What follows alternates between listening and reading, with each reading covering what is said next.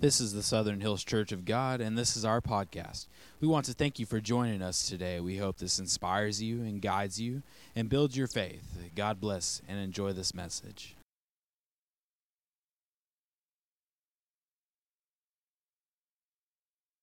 But I do want to go ahead and dive in today. Today's the second installation in the series that we began last week called What's Next? And it's a message on the end times. And I want to talk to you about two spiritual conditions that will happen simultaneously in the last days. Okay, if you have your um, Bibles this morning, go with me to the book of Matthew, chapter 24. We're going to look at the first one of these and then also in Joel, chapter 2. But if you have your word, I'll give you just a second to get to Matthew chapter 24. It will be up on the screen as well, that you can read it along with us. But Matthew 24, uh, uh, Matthew chapter 24, verses 10 through 12, it says this, and this is the first spiritual condition that will happen in the last days. And it says, At that time, many will turn away from the faith. Many will turn away the faith and will betray and hate each other, and many false prophets will appear and deceive many people. Why? Because of the increase of wickedness, the love of most will grow cold. Now, if you go back to verse number 11, if you'll put that one up real quick, I want you to notice what Jesus said. He said, and many, many. Even in um 10, go back to 10, it says it again. At that time, what? Many will turn away. Now, in another translation that I read, it says the word most. So, in the last days, people's love will grow cold for Christ. Not just a couple, not just a handful, but many or most people will fall away from their faith. Many or most people will go away from the very thought that they were raised in. Many or most people will go away from the love that only Jesus can give them. That's very upsetting to me to hear it's, it's very depressing to hear that Jesus predicted that this would happen, that most, that many would go into this category of, I don't know Christ. But it, I also, even as upsetting and depressing that it might be, I find it a very accurate description of the times that we're in. Did you hear that? It is very accurate to what we are looking at right now. There is a coldness to the things of God. There are people that have grown lax in their relationship and allowed things into their heart that should not be there, have allowed ideas into their soul that should not be there, allowed other items into their homes that should not be there. There is a huge going away from the faith. But then let me tell you something else, though. At the same time that that happens, simultaneously in the midst of a great crisis of people turning away from God, a revival will break out a remnant of God's people that remain, a remnant of God's people that are left, ones that are willing to withstand the persecution that comes at them, that are willing to stand in the face of everybody saying that what you're doing is fake and what you're doing is a lie, what you're doing is false. If you're willing to stand up, there is a remnant of people ready to start revival. And all it needs is just a little spark. All we need is a little spark. Joel chapter 2 says, And afterward I will pour out my spirit on all people. Your sons and your daughters will prophesy. Your old men will dream dreams. Your young men will see visions. Even on my servants, both what? Men and women. I will pour out my spirit in those days. Amen. We have something to look forward to. So, what happens to turn the tides here? What happens to wake people up for the revival to come? What happens in this middle of going away from your faith sparks a revival unlike any has ever seen. And I want to take you this morning to the book of Second Chronicles because you read in both 1 and 2 there that you see a story of, of Israel, a history of rulers of Israel. And the book begins by listing people all the way back to Adam and Eve, which is kind of amazing to really think that everybody's connected and it traces Adam's line all the way to David. And then it goes on to tell the story of all the kings that lived and ruled in Israel from the time of David to when the Babylonians conquered and destroyed Jerusalem. God chose Israel as his chosen people. God made a covenant with Abraham that his descendants would grow into a great people and that they would be blessed and that all the world would be blessed because of them. But throughout Israel's history, we see that they haven't always been right with God. And we're going to look at that today, Second Chronicles chapter 33. It's where we find history of one of Israel's kings named Manasseh. Now it says in, in the word that he was 12 years old when he became king. And he reigned in Jerusalem 55 years. He did evil in the eyes of the Lord. He, he, he allowed the detestable practices of the nations the Lord had driven out before the Israelites. So you have a 12 year old king. Does anybody have a 12 year old in here? Could you imagine your 12 year old being a king of an entire nation? No, I can't either, but it happened. He was 12 years old when he became king. He was very evil. He was a ruthless king, and some would even say that he was the most evil king in Israel's history. But maybe you have the thought that I kind of thought too well, he's only 12. He didn't know any better, right? He didn't have any guidance. He was too young to take the responsibility of an entire nation. Maybe he was led astray by his counselors. Maybe it wasn't his fault. And I will admit this morning that leading a nation like that at the age of 12 would have been hard. But I'm telling you, Manasseh did not fall into the category of didn't know any better. Hezekiah was his dad. Hezekiah was a righteous king that was compared in Second Chronicles chapter 29 to David, whom God called a man after his own heart. Second Chronicles says this about Hezekiah in all that he did in the service of the temple of God and in his efforts to, to, to go with God's laws and commands, Hezekiah sought his God wholeheartedly. And as a result, he was very successful. That's what the Bible says about him. So when Manasseh took over the kingdom, it was a very prosperous kingdom. It was a good kingdom, and he was surrounded at that time with righteous and godly counselors left to him by his dad. There was no reason on God's green earth that he should have turned out the way that he did. But somewhere along the way, he fell away from God. And Isaiah was one of the prophets at the time that um, he was king, and rabbinic history states that he was actually his um, a granddad, meaning that his granddad had a godly influence. So not only him, but then you've got um, Hez, Hez, Hezekiah. So um, he had no reason to be like he was. But despite all the influences in his life, I want to read some of the things that he did. I want you to listen to this.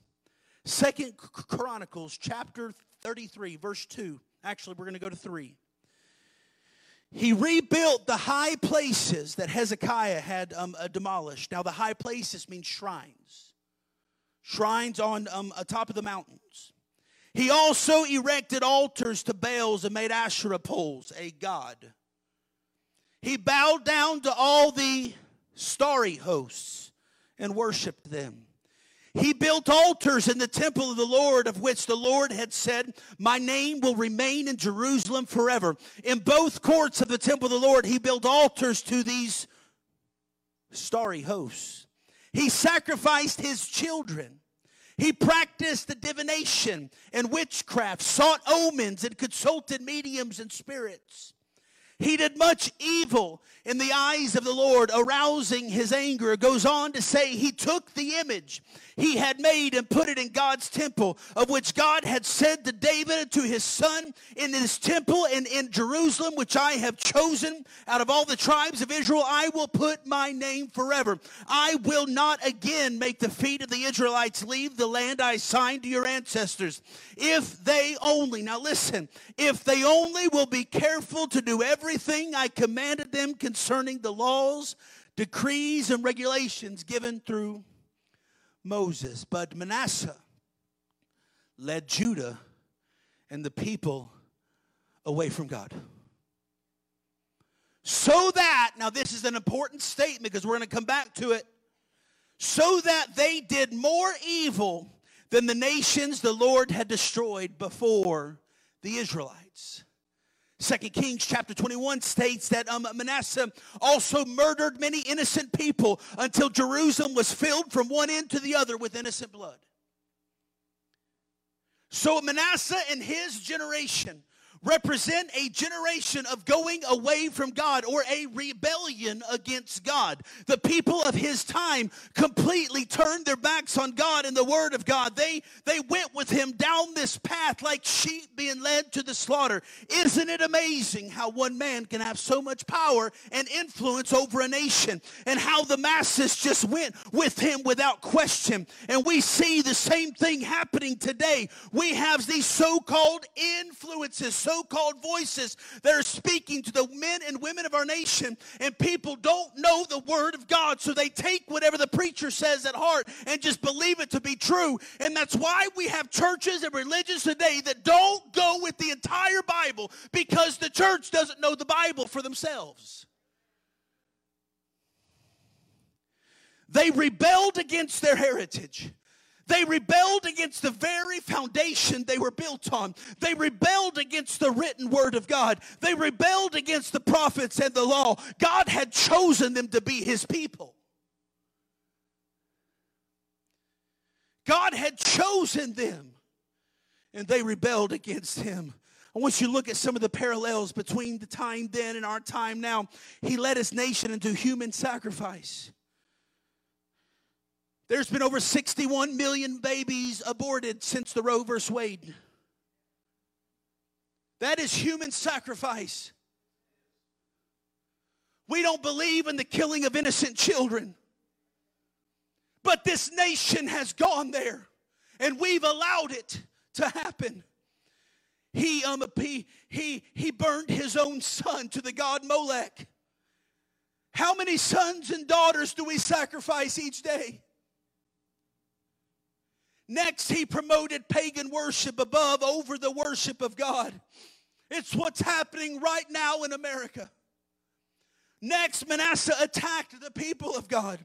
Why do you think there was so much blood there? Why were there so many innocent people slaughtered? Because Manasseh was trying to shut the mouths of the people who spoke against him. Remember, I told you about Isaiah was his granddad? Well, Manasseh had him killed just to silence him to keep him quiet.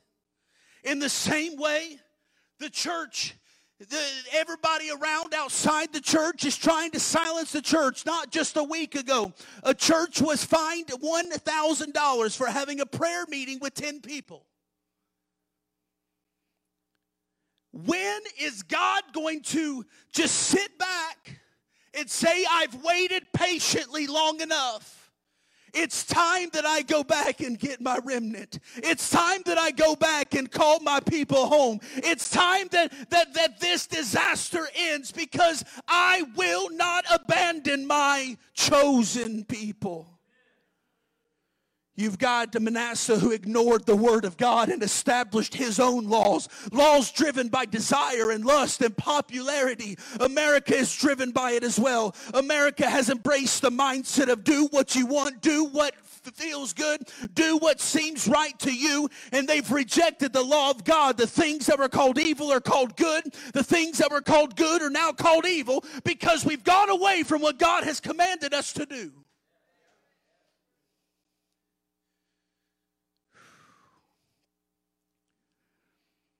And many churches have begun to embrace a religion that's not true gospel. They take the parts they like and dismiss the ones they don't.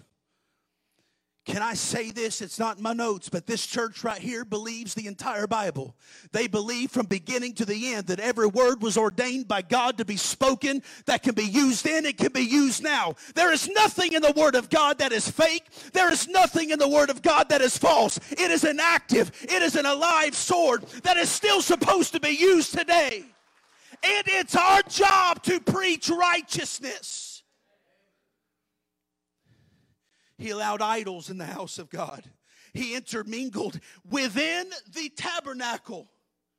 He erected statues of himself. He said, You go ahead and worship Jehovah, but there's all these other gods too. Some people believe that he made the changes for economic reasons. His, his motivation was driven by money. He embraced all religion, all religions and all manners of worship to promote more money. He used mystics, he used other methods to help bring in money. He embraced political correctness. I'm sorry, I need to move on. He chose what was popular and what made the people happy. And just like his granddad, if you spoke against what I say, I'll have you killed. And I want you to take special notice of verse 9 again, where it says, But Manasseh led Judah and the people of Jerusalem astray, so that they did more evil than the nations the Lord had destroyed before the Israelites. Now, let me explain that for just a moment, okay? The people that lived in Canaan before it was given to Israel were evil and they were judged severely because of it. God commanded that they be completely driven out of the land, and none were to be spared. And verse 9 here tells us that the people here even did more evil than them. So if God is a just God, how long can he sit back and not just?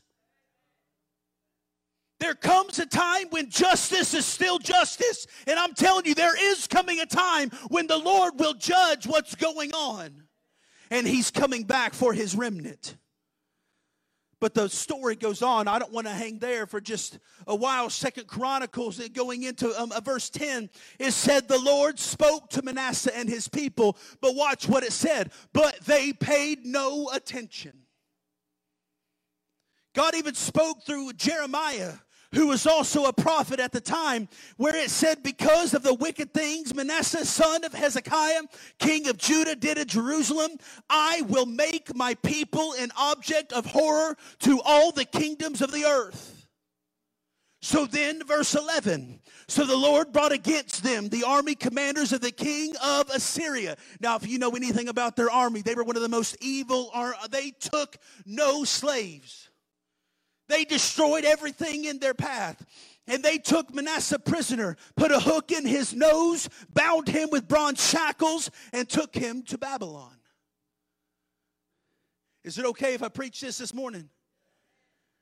Because of their rebellion, they were punished and God pronounced a judgment upon them. They were immediately punished by the sacking of their city and the destruction of their temple. But some 60 years later, the Babylonians, under the rule of King Nebuchadnezzar, would come and completely conquer Judah, and Jerusalem would be destroyed, and they would kill the people with no mercy and carry away some to be slaves, but Judah would sit empty. Which brings me to my point this morning. If God judged Israel over the evil, evil that they had done, then how long can America continue to rebel against God and God not do something about it?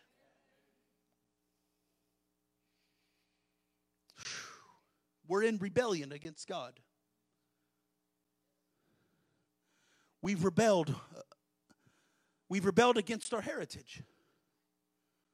We've rebelled against the very foundation that as a country we were built on. We rebelled against God and the Word of God, and we used to be a Christian nation governed by Christian principles, but we have pushed God out of everything. And let me tell you, let me make this point blank clear right now. This is not a red versus blue. This is not a Biden versus Trump. This is, we were doing this years and years and years ago. This isn't anything new. This isn't something that just happened to today or last night. This has been going on for a long time. And God is saying it's time that the church do right and do what what I've called you to do and reach disciples for Jesus.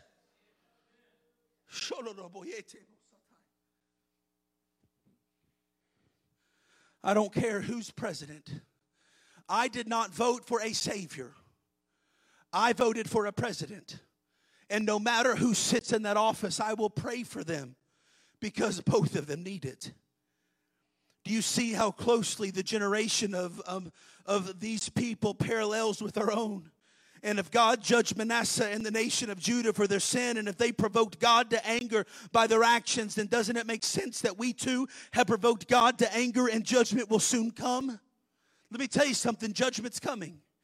We have established that, okay? We know that. And it's coming because lawlessness has increased and most people's love has grown cold. Judgment's coming because there are people that fell away from their faith. And because of this, this is where we find ourselves. But I told you at the same time, I didn't bring my towel. It's hot up here. Or it could be I'm just fat.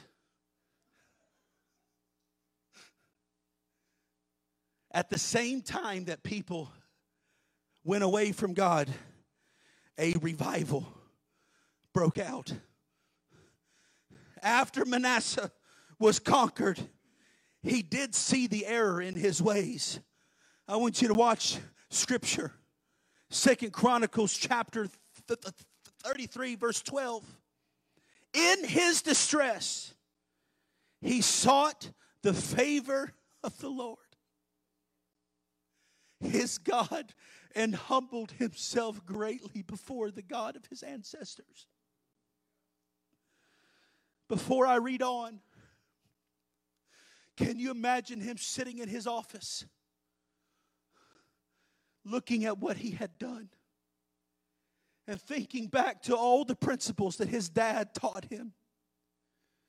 All the principles that his granddad had taught him. But he didn't have him to call anymore, he had had him killed. All the things that Hezekiah had instilled into him and he saw what had become of his nation. And the next verse says, And when he prayed to him, the Lord was moved. Because let me tell you something. If you live to be the ripe age, the young age of 100 years old, if you go 99 years of your life in blatant sin, but in the last breaths you take, confess the Lord Jesus Christ as your personal Savior. He opens up His arms and says, Welcome to paradise. He understood. And when he prayed, the Lord was moved by his entreaty and listened to his plea. So he brought him back to Jerusalem and his kingdom. Then Manasseh, what's it say, knew that the Lord is God. You see, he was a bad king, made bad mistakes, made bad choices, led wrongly, but he repented and his throne was restored. But let me tell you something though. With every action comes a consequence. Whether you like it or not, you can't lead an entire nation chosen by God astray, expect to come back and God forgive you, and then your nation be saved. There were consequences to what he had done. It was too late to undo all the things he had set into motion. He led the nation down a path of evil that he couldn't lead them out of. So, verse 16 says, Then he restored the altar and uh, the altar of the Lord and sacrifice offerings and, and more on it and told Judah, he told them, he preached them, he said, Serve the Lord, the God of Israel. The people, however, continued to sacrifice at the high places, the shrines, but only to the Lord their God. So they were halfway there. They, they were praying to God, but they were praying to God in their shrines that they had built up for other gods.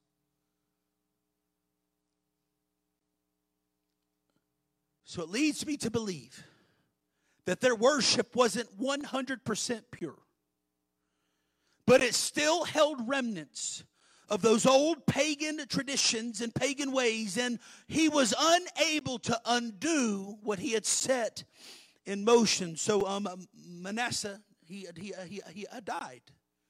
But thanks be to God, I would like to think he gave his heart to Christ and during that time, but his son Amon became king. And Amon only reigned for two years, and the Bible says that he sinned even more than Manasseh. Meaning it was too late for Manasseh to have a positive impact on his own son, which is a warning to all you parents. Don't wait till it's too late to have a positive impact on your children. And then Amon was assassinated. He was killed by his own servants. So, is there any hope for Israel? Is there any coming back from the great departure of faith? Is God's promise of judgment absolute with no possibility of grace? Have they traveled down a path that they can never return from? God promised judgment on Judah. So, was there any use to trying to change God's mind? Could any good happen? Could anyone be saved? And maybe this morning that's how you feel that judgment is coming to a world that we are here just to write it out and we're just meant to live through whatever part of it that we've been called to live through and bear it until it's over. Just do the best we can and live the best we can until the trumpet sounds. Well, Amon had a son, the grandson of Manasseh. His name was Josiah. And let me tell you something. He became king at the age of eight years old. My oldest, Aiden, is eight years old. I couldn't imagine it.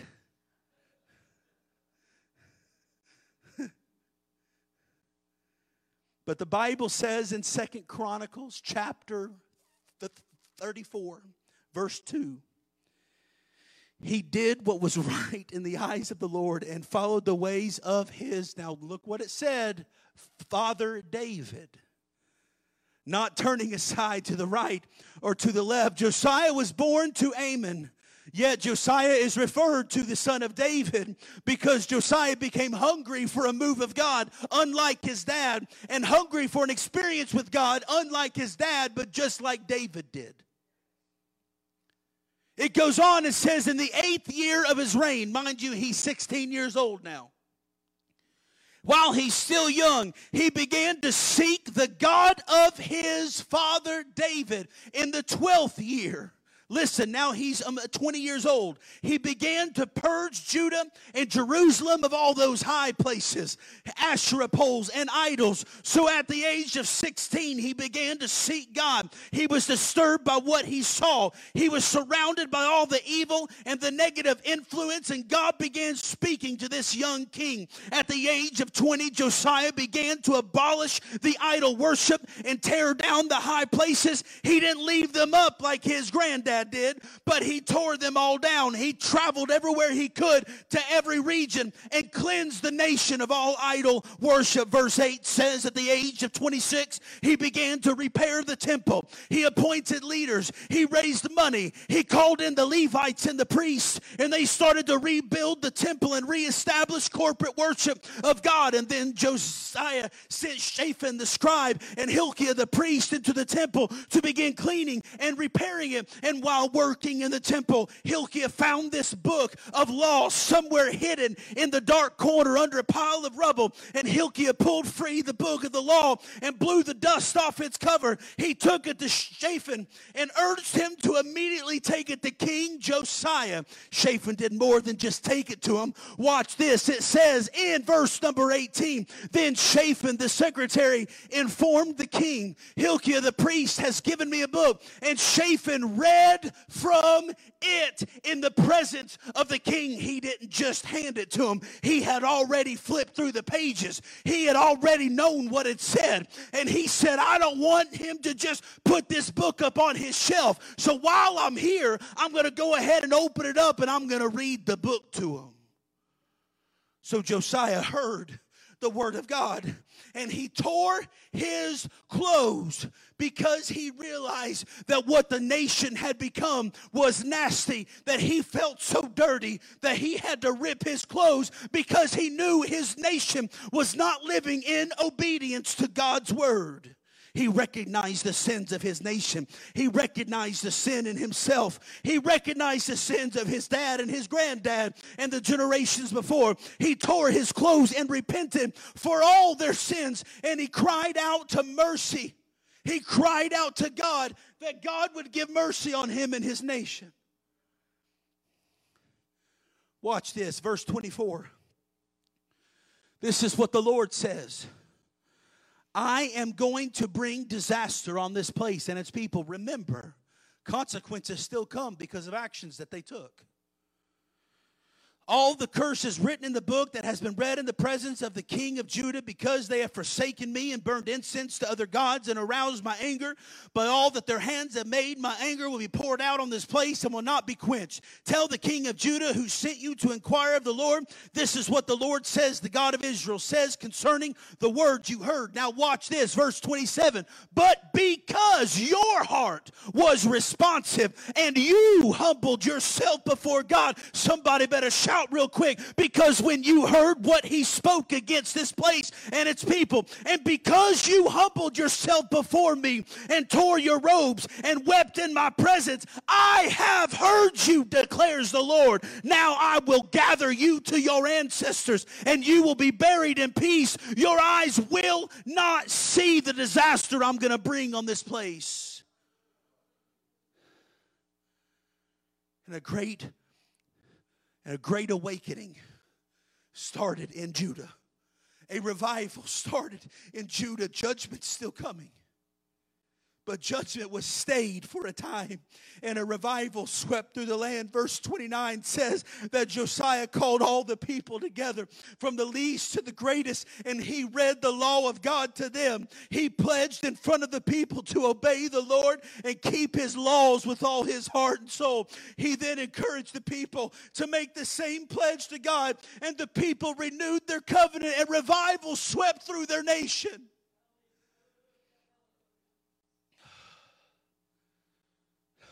God. Revival is not too late. It's not too late for revival. Let me remind you of Joel chapter 2. And it shall come to pass that I will pour out my spirit on all flesh that your sons and your daughters shall prophesy.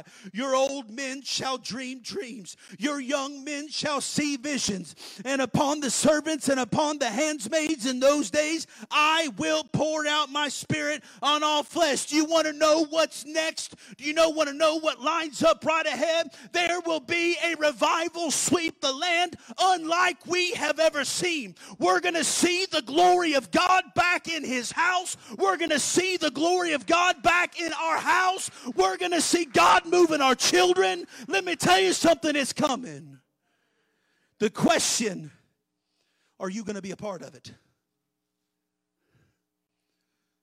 Please hear me this morning because it's an honest question.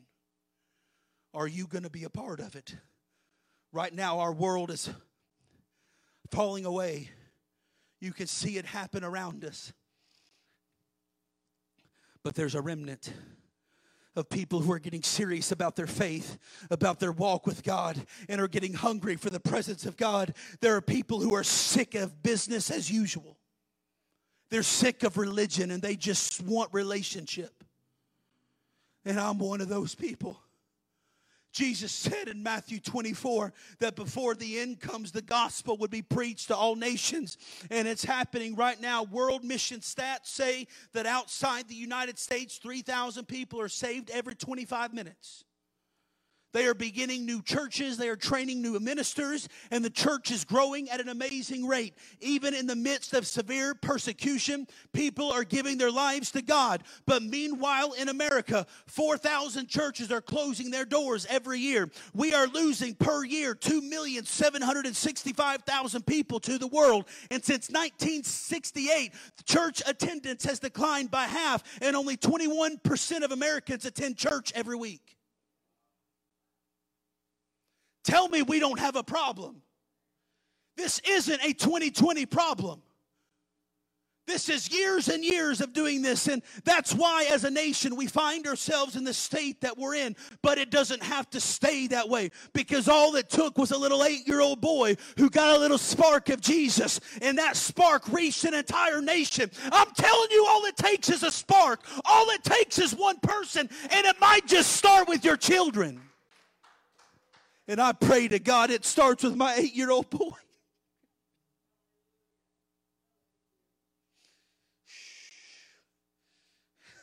What do we have to do? We've got to get hungry. We've got to get hungry for his presence. If we seek him, the Bible says you will find him. So let revival start with you get passionate. And what happens is when you get the spark, it catches your spouse. It catches your kids. It catches your friends. It catches the school. It catches the workplace. It catches the city. It catches the state. It catches the nation. And soon it'll be like a flame that the devil can't control. And that revival will sweep across America again. And all it starts is with one person. I want to see people saved. I want to see people baptized in the Holy Ghost. I want to see healings take place. Can I stop for a minute, Joyce Hall? She's into the nursery right now. Talk about healing. Talk about miracles. Delbert, you can attest to, to, this right now. They told her she would never have any sight in her eye. And just in the last week, it's gone from a zero to a 10. Her eyesight's coming back, and we're believing in the name of Jesus. Let me tell you something. Lacey Courtney, I don't think's here this morning, but Riley hurt her ankle. We prayed that day. Guess what? Monday she went to have an x-ray, nothing wrong. Completely healing. And let me tell you, there's other needs that came to me, and I'm telling you right now, God is with you. He will fight for you. And I'm believing in healing right now in the name of Jesus. I want healing to take place. I want to see lives restored. I want to see God move again. Or are we satisfied with what we've got?